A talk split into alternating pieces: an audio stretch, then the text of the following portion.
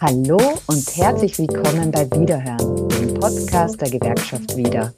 Mein Name ist Marion Tobola und heute habe ich einen Experten bei mir zu Gast. Georg Gasteiger. Er ist Jurist und Leiter der Fachbereiche in der Gewerkschaft Wieder. Wir sprechen gemeinsam über eine sehr große Errungenschaft der Gewerkschaftsbewegung. Und zwar sprechen wir über den Kollektivvertrag.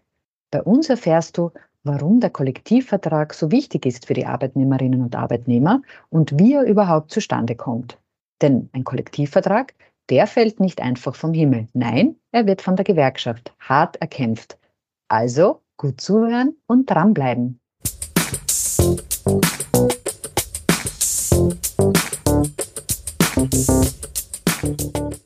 Hallo Georg, schön, dass du dir die Zeit für uns genommen hast und unser Gast heute bist. Sehr gern, danke für die Einladung. Ich komme immer wieder gern.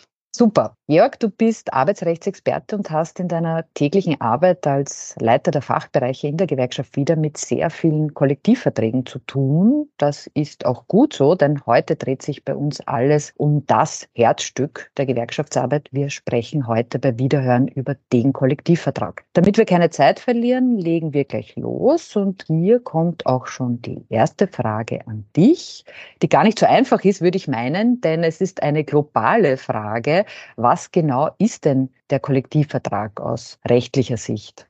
Der Kollektivvertrag ist im Wesentlichen, sehr einfach gesagt, wie ein Gesetz. Kollektivvertrag regelt quasi grundlegende Sachen, die ich in meinem Arbeitsverhältnis brauche. Das absolute Herzstück ist selbstverständlich der Lohn, weil man muss sich immer wieder daran erinnern, ohne Kollektivvertrag gibt es einfach überhaupt keinen Mindestlohn, gar keinen. Also da geistert immer wieder herum, es gäbe sowas wie ein angemessenes Entgelt oder ähnliches. Das stimmt schlicht und ergreifend nicht. Ohne Kollektivvertrag kann ich mir ausmachen, was ich möchte. Deswegen ist er auch so immens wichtig. Zusätzlich hat er sich über die Jahre natürlich weiterentwickelt und regelt auch andere Sachen der Arbeitsbedingungen. Sonderzahlungen sind so ein Klassiker, aber auch Zuschläge oder ähnliches. Und man darf eines wirklich nicht vergessen, der Kollektivvertrag wird jedes Jahr verhandelt. Das heißt, der führt auch dazu, dass sich die Löhne entsprechend erhöhen. Also man kann das fast nicht hoch genug bewerten. Es geht wirklich darum, ohne Kollektivvertrag habe ich einfach gar keinen Mindestlohn und mein ausgemachtes Gehalt steigt auch nicht, wenn der Kollektivvertrag nicht jährlich verhandelt und angepasst wird das macht ihn aus meiner Sicht eben auch so extrem wichtig und deswegen haben wir auch wirklich viele, viele Jahre und Jahrzehnte und Generationen vor uns um diese Errungenschaft gekämpft. Georg, jetzt hast du ganz viele wichtige Punkte schon angesprochen und einige meiner Fragen schon vorweggenommen, aber das macht nichts. Ich möchte noch gerne bei dem Punkt bleiben, was regelt der Kollektivvertrag? Was sind denn aus deiner Sicht die fünf wichtigsten Punkte, die jeder, jede wissen sollte? Den Juristen fragen ist natürlich immer mutig, weil uns fallen dann 100.000 Dinge ein. Aber ich probiere es ein bisschen runterzubrechen. Einer der Punkte, die ich schon angesprochen habe, ist natürlich das Entgelt, also wirklich der Stunden- oder Monatslohn. Also was bekomme ich tatsächlich für das, man nennt es zur Verfügung stellen meiner Arbeits- oder eigentlich meiner Lebenszeit. Also sprich, was kriege ich für Gehalt am Ende des Monats. Daran anknüpfend gibt es natürlich sowas wie die Sonderzahlungen in klarer Weise. Also Urlaubs- und Weihnachtsgeld ist ein ganz wesentlicher Bestandteil des Kollektivvertrags. Da steht nämlich nicht in irgendeinem Gesetz, wie viele meinen Einzelnen, sondern nur im Kollektivvertrag. Und dazu kommen natürlich dann auch noch Zuschläge, die es in sehr vielen Kollektivverträgen gibt, zum Beispiel für Nachtarbeit, für besonders viele Überstunden, Überstunden zu sehr ungünstigen Zeiten. Da kriegen wir dann statt 50 zum Beispiel 100 Prozent oder ähnliches. Was regelt dann noch? Naja, ein wesentlicher Punkt, würde ich sagen, ist auch das Thema Arbeitszeit ganz generell. Also sprich, er regelt in irgendeiner Art und Weise Spielregeln darüber, wie ich zum Beispiel Durchrechnungen machen kann, Schichtmodelle, Gleitzeitmodelle oder ähnliches. Da kann der Kollektivvertrag relativ viel machen und einiges an Vorgaben geben. Ab dann wird es relativ kleinteilig, was nicht heißt, dass es unwichtig ist, aber was man sozusagen sehr schwer als äh, einen wichtigen Punkt zusammenfassen kann. Ich würde das einmal sozusagen als Rahmenrecht bezeichnen, also irgendwelche Rechtsansprüche, die mir das Gesetz eben nicht gibt, sondern die mir nur der Kollektivvertrag gibt, äh, seien das sozusagen Ansprüche auf Altersteilzeit oder auf Freizeiten oder auf äh, längere Freistellungen oder was auch immer. Also sprich Verbesserungen im Rahmenrecht für die einzelnen Arbeitnehmerinnen und Arbeitnehmer. Das ist eine ganze Menge. Jetzt haben wir also gehört, was ein Kollektivvertrag alles regelt, regeln kann. Was regelt der Kollektivvertrag eigentlich nicht? Gibt es da hm. etwas? Ja, da gibt es natürlich eine ganze Palette an Dingen. Einerseits sind das Sachen, die ähm, sowieso im Gesetz stehen. Also der Kollektivvertrag geht meistens nicht her und schreibt noch einmal ab, was ohnehin in einem Gesetz steht, äh, weil das macht irgendwie wenig Sinn. Andererseits sind das alles Dinge, wo man nennt das ein öffentlich-rechtlicher Charakter dabei ist, also sprich, wo es um Strafen geht. Der Kollektivvertrag kann nicht reinschreiben, wer XY tut, wird dafür bestraft. Also ganz klassisch zum Beispiel Unterentlohnung wäre so ein schönes Beispiel. Das kann der Kollektivvertrag nicht regeln, wie hoch die Strafe für jemanden ist, der eine Unterentlohnung zu verantworten hat. Ein weiterer Aspekt wäre vielleicht noch sogenannte Antidiskriminierung, also alles, was mit der Ungleichbehandlung aufgrund von Alter, Geschlecht, Sexualisierung, Religion Weltanschauung und derartigen Dingen zu tun hat. Da ist es einfach so, das ist im Gesetz relativ abschließend geregelt. Auch dort hat der Kollektivvertrag normalerweise wenig zusätzliche Bestimmungen. So. Und alles andere, was natürlich nicht das Arbeitsrecht betrifft, kann der Kollektivvertrag sowieso nicht regeln. Gut, weil du schon so im Fluss bist, gleich zur nächsten Frage. Wie viele Kollektivverträge gibt es denn derzeit in Österreich und wie viele verhandelt die Gewerkschaft wieder? Klingt nach einer einfachen Frage, ist es aber gar nicht so. Man sagt, es gibt ungefähr 450 Kollektivverträge in Österreich, von denen circa 160 im Verantwortungsbereich der Wieder liegen, von denen allerdings wiederum nur ungefähr 60, 70 jedes Jahr verhandelt werden die Zahl kommt dadurch zustande oder sozusagen reduziert sich deshalb, weil es immer Frage ist, wie schaue ich auf einen Kollektivvertrag? Wenn ich zum Beispiel für neun Bundesländer verschiedene Lohnhöhen habe, und das gibt es in relativ vielen Kollektivverträgen sogar, na, dann habe ich technisch gesehen neun Verhandlungsthemen, aber es ist ein Kollektivvertrag. Also es ist immer ein bisschen die Frage, wie rechnet man es, aber man kann, glaube ich, ganz gut sagen, sozusagen 60, 70 Kollektivverträge haben wir jedes Jahr zur Verhandlung bei uns am Tisch. Gleich noch eine Zahlenfrage. Was sind denn die unter Anführungszeichen größten Kollektivverträge, also Kollektivverträge, die für sehr viele ArbeitnehmerInnen gelten? Im Verantwortungsbereich der Wieder ist definitiv der größte mit Abstand der Tourismus. So das betrifft die gesamte Hotellerie und Gastronomie, gefolgt von Handelskollektivvertrag. Da muss man ein bisschen aufpassen. Die Handelsarbeiter sind in unserem Verantwortungsbereich die Handelsangestellten in jenem der GPA. Und danach folgen Kollektivverträge wie die Güterbeförderung, dann natürlich der gesamte Eisenbahnbereich, auch ein ganz wesentlicher Kollektivvertrag, gefolgt von der Reinigung, Spedition und dann sozusagen verliert sich es ein bisschen in kleinteiligere, sage ich jetzt einmal, Kollektivverträge.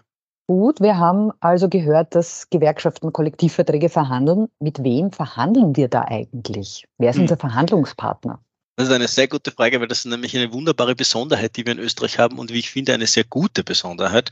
Es gibt nämlich auf beiden Seiten, sowohl bei den Arbeitgebern als auch bei den Arbeitnehmern, relativ wenige Organisationen, die das verhandeln. Auf Arbeitnehmerseite ist es ganz einfach, es ist immer der ÖGB der ÖGB ist eine Dachorganisation, unter der sich die verschiedenen Fachgewerkschaften bewegen. Das kann man sich vorstellen wie in jedem großen Betrieb. Da gibt es immer spezielle Zuständigkeiten. Eine Abteilung macht dort normalerweise auch nicht alles und genauso ist auch der ÖGB aufgebaut. Da gibt es spezielle Zuständigkeiten, weil sich manche Fachgewerkschaften in manchen Bereichen schlicht und ergreifend besser auskennen als andere. Auf der Arbeitgeberseite ist es ähnlich. Es gibt eine ganz große Organisation, das ist die Wirtschaftskammer, die primär Kollektivverträge verhandelt. Die hat nämlich einen riesen Vorteil.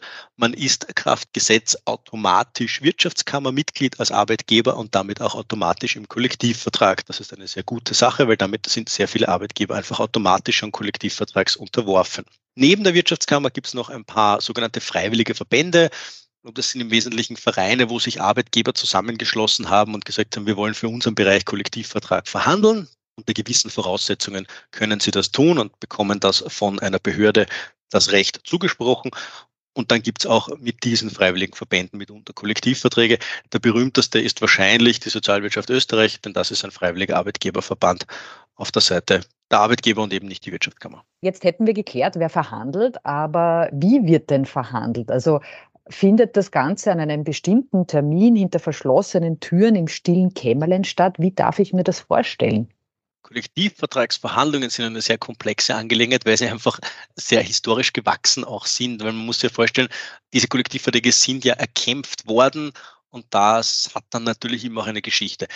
Im Wesentlichen kann man den Prozess aber, glaube ich, so ganz gut beschreiben, dass er damit beginnt, dass sich die Gewerkschaften versuchen, ein Stimmungsbild abzuholen, wie es denn momentan in einer Branche ausschaut. Man bindet zum Beispiel die Mitglieder ein, hört sich mal an, wo drückt denn der Schuh.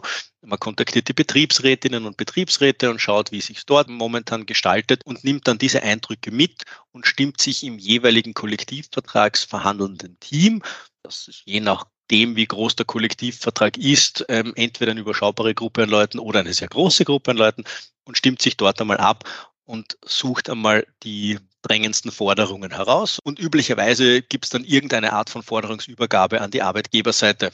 Auf dieser Basis finden dann normalerweise Verhandlungen statt und je nachdem, wie die halt dann laufen, wird man sich entweder über kurz oder lang einig oder es braucht dann halt irgendwelche Eskalationsmaßnahmen bis hin zum Streik, bis man zu einem Ergebnis kommt, das für beide Seiten annehmbar ist.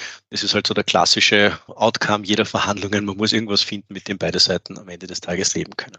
Da möchte ich gleich anschließen. Was sind denn so Kernforderungen bei KV-Verhandlungen und wie kommen sie zustande? Also wie einigt man sich dann? Im Wesentlichen sind es zwei Sachen oder zwei Überbegriffe. Das eine ist alles, was das Entgelt betrifft. Also natürlich das Thema Lohnerhöhungen, das Thema Zulagen, Zuschläge und alles Mögliche, alles, was da so hineinfällt. Und das andere große Thema sind Rahmenrechtsforderungen, also irgendwelche Arten von Verbesserungen, die direkt auf den Arbeitsvertrag einwirken. Ich habe vorher zum Beispiel sowas gesagt wie Rechtsanspruch auf ein Sabbatical, auf Altersteilzeit oder sonstige Sachen, Verbesserung bei der Umstufung, Vordienstzeiten, Anrechnungen. Man nennt das eben Rahmenrechtsforderungen. Nächste Frage. Bei KV-Verhandlungen hört man immer wieder von der sogenannten Benja-Formel.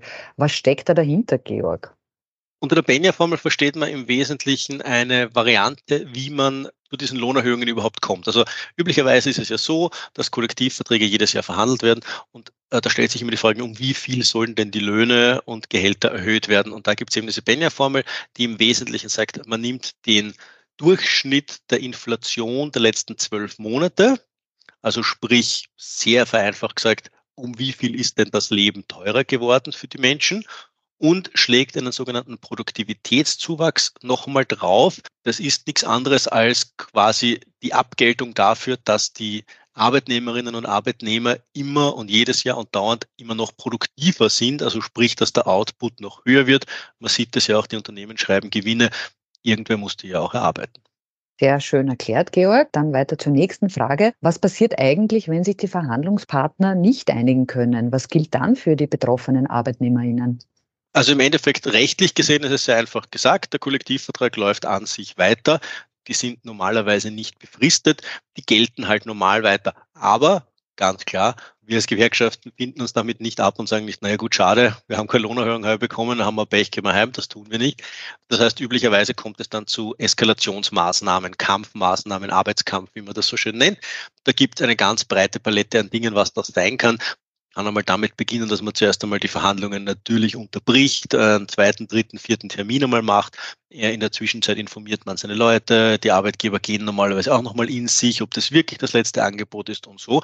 Aber wenn man über diesen so quasi klassisch sozialpartnerschaftlichen Weg, nämlich über die Verhandlungen zu keinem Ergebnis kommt, ja, dann kann es auch sein, dass es Aktionen gibt, dann kann es sein, dass es Demos gibt, dann kann es sein, dass irgendwann sogar zum Streik kommt. Du hast ja schon angesprochen, Geltungszeitraum. Also für wie viele Jahre werden Kollektivverträge in der Regel abgeschlossen? Üblicherweise für ein Jahr. Das hat sozusagen zwei Hintergründe. Einerseits ist es ein guter Zeitraum, in dem man überblicken kann, wie sich die Inflation auch bewegt hat oder bewegt. Das kann man ganz gut messen. Andererseits, sobald es dann zwei, drei, vier Jahre wird, ist es ein bisschen schwierig und kompliziert, immer in die Zukunft zu schauen, wie sich denn eigentlich jetzt die Wirtschaft entwickelt. Und das macht am meisten Sinn oder hat sich auch historisch so entwickelt. Noch eine Frage, vor allem wichtig für Berufseinsteigerinnen, wie ich finde. Woher weiß ich denn eigentlich, welcher Kollektivvertrag für mich gilt? Ein ordentlicher Arbeitgeber muss das in den Arbeitsvertrag und in den Dienstzettel schreiben. Jetzt wissen wir natürlich, nicht alle Arbeitgeber machen das, aber rechtlich gesehen sind sie dazu verpflichtet. Steht es nicht im Dienstzettel oder im Arbeitsvertrag, ist der einfachste Weg eigentlich, sich an die zuständige Gewerkschaft oder an die Arbeiterkammern zu wenden weil die Bestimmung des Kollektivvertrages ist gar nicht so einfach. Die hängt nämlich an der Frage, was der Arbeitgeber tut und nicht unbedingt daran, was ich in meinem Job tatsächlich mache. Mein Lieblingsbeispiel ist immer der Haustechniker im Hotel, der ist im Kollektivvertrag für das Hotel- und Gastgewerbe. Auch wenn er nicht wirklich sozusagen in dem klassischen Bereich tätig ist, ist er eben nicht in seinem Metallgewerbe-Kollektivvertrag. Georg, gibt es Kollektivverträge, die nicht für ganze Branchen verhandelt werden, sondern nur für Betriebe? Ja, die gibt es. Die sind eher selten.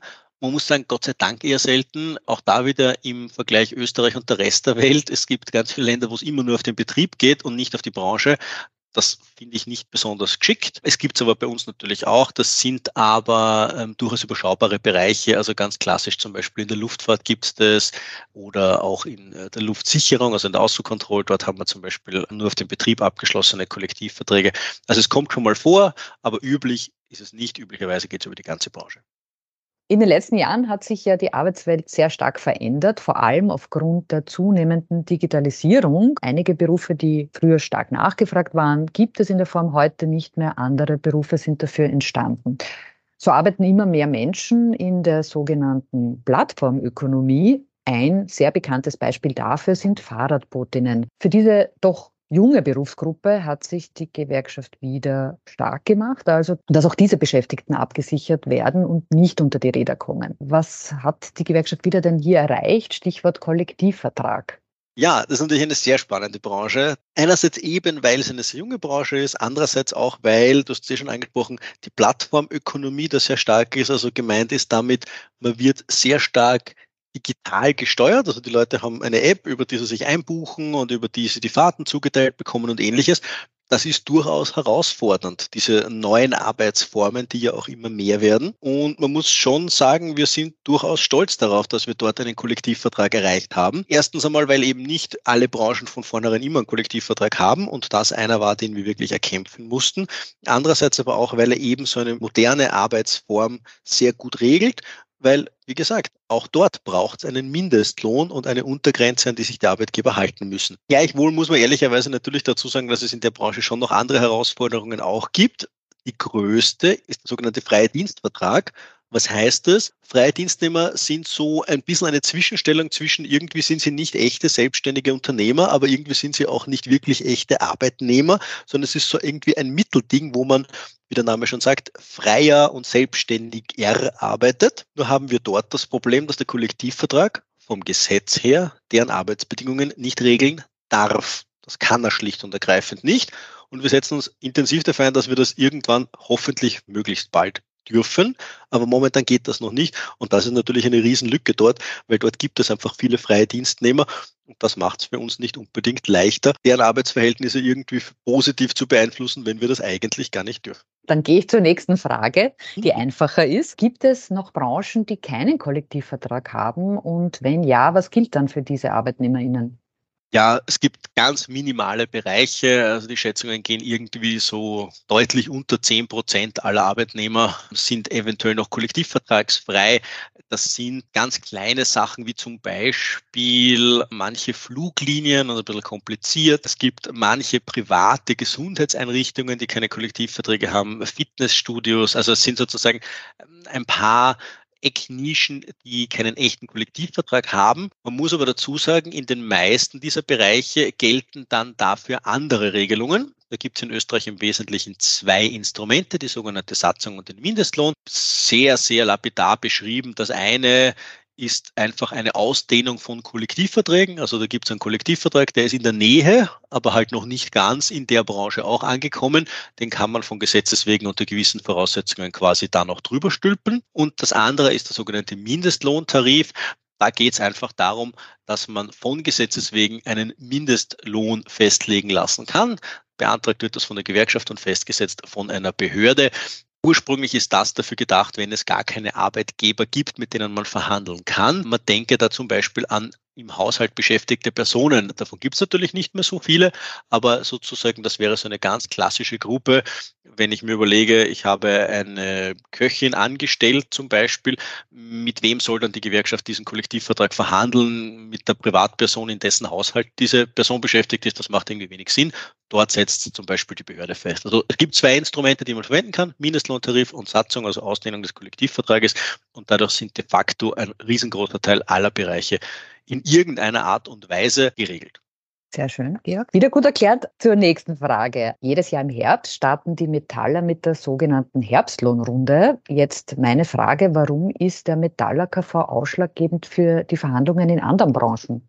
Sehr vereinfacht gesagt, weil er der erste große Branchenkollektivvertrag in diesem Herbstzyklus ist. Sozusagen ist der Erstaufschlag, an dem sich dann die anderen ein bisschen orientieren können. Im Fachjargon nennt man das die Keilwirkung. Also sozusagen, wenn ich in einem Kollektivvertrag etwas vereinbare, hat das durchaus Auswirkungen auf die anderen, weil man sich natürlich immer ein bisschen anschaut, was haben die anderen gemacht, was verträgt die eine und die andere Branche. Deswegen ist es durchaus wichtig, was sie machen, aber es ist nicht immer zur Gänze entscheidend. Man sieht schon auch starke Abweichungen, weil halt eben die österreichische Tradition ist, jede Branche für sich und Branchen haben unterschiedliche Bedürfnisse, aber halt eben auch unterschiedliche Möglichkeiten. Und das betrifft durchaus auch den Kollektivvertrag, dass man da vielleicht auch einmal höher abschließen kann, weil man eben in der Branche der Meinung ist, zum Beispiel gerade in der Pandemie hat man das gesehen, die eine Branche läuft besser und die andere Branche läuft schlechter. Dann möchte ich mit dir noch kurz zurückblicken. Im letzten Jahr, also 2022, hat die Gewerkschaft wieder den sogenannten heißen KV-Herbst eingeläutet. Wir haben die Wirtschaftskammer Österreich zu Sonderkollektivvertragsverhandlungen aufgerufen. Welche Bilanz ziehst du? Also was sind für dich die Highlights vom heißen KV-Herbst da wieder?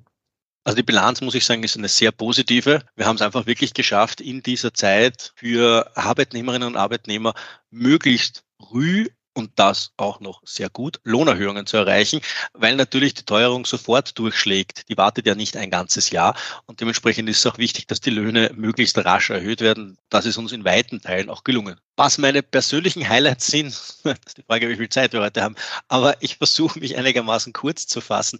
Wir haben ein paar ganz spannende Sachen gemacht. Einerseits haben wir in äh, manchen Bereichen, wie zum Beispiel in der Eisenbahn, keine prozentuellen Lohnerhöhungen gemacht, sondern Entgeltlohnerhöhungen, die sich an einem echten Betrag orientieren. Das ist durchaus unüblich, aber natürlich auch extrem spannend, weil man sagen kann, hey, die Teuerung trifft uns alle und führt zu wirklich starken Erhöhungen, wenn man einen sogenannten Mindestbetrag oder überhaupt nur Geldbeträge einsetzt und nicht Prozente. Also nicht ich erhöhe um drei Prozent, sondern ich erhöhe zum Beispiel um 300 Euro. Also die Eisenbahn gemacht, das war sehr spannend.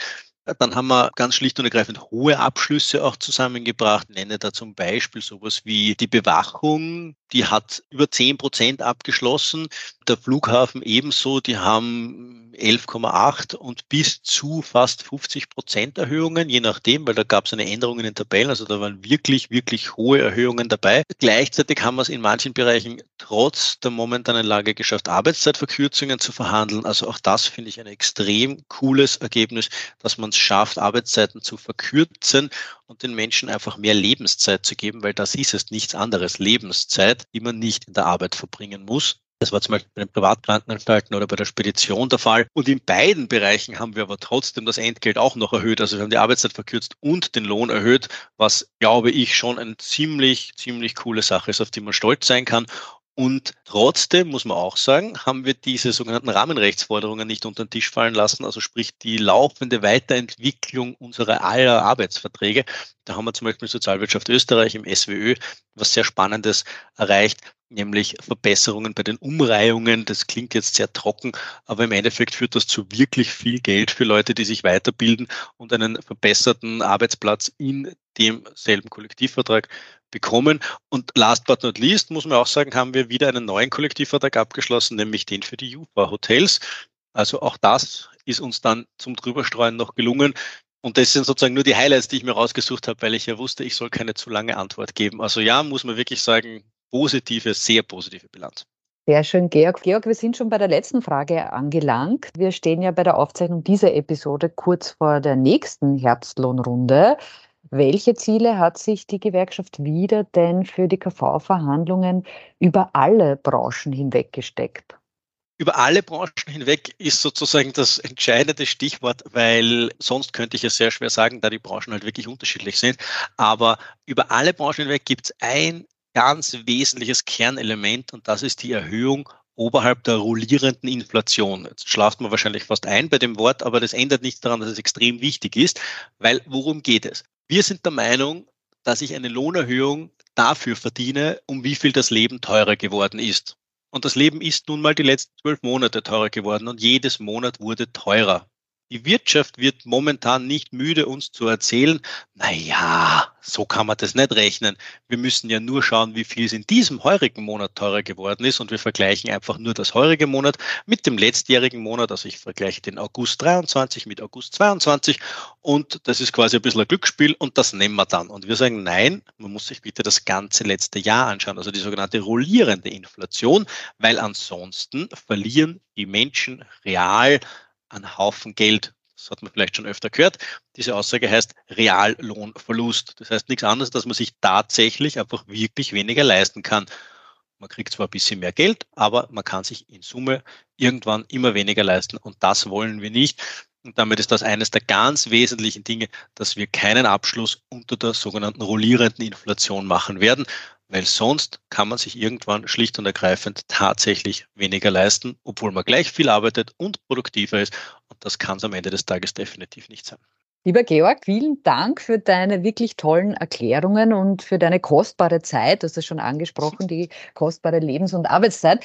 Ich wünsche dir und den vielen KV-Verhandlerinnen der wieder alles, alles Gute für die nächsten heißen KV-Runden. Und sollte ich noch eine KV-Frage haben, dann melde ich mich ganz sicher wieder bei dir. Danke, Marion. Jederzeit gerne und danke für die Einladung.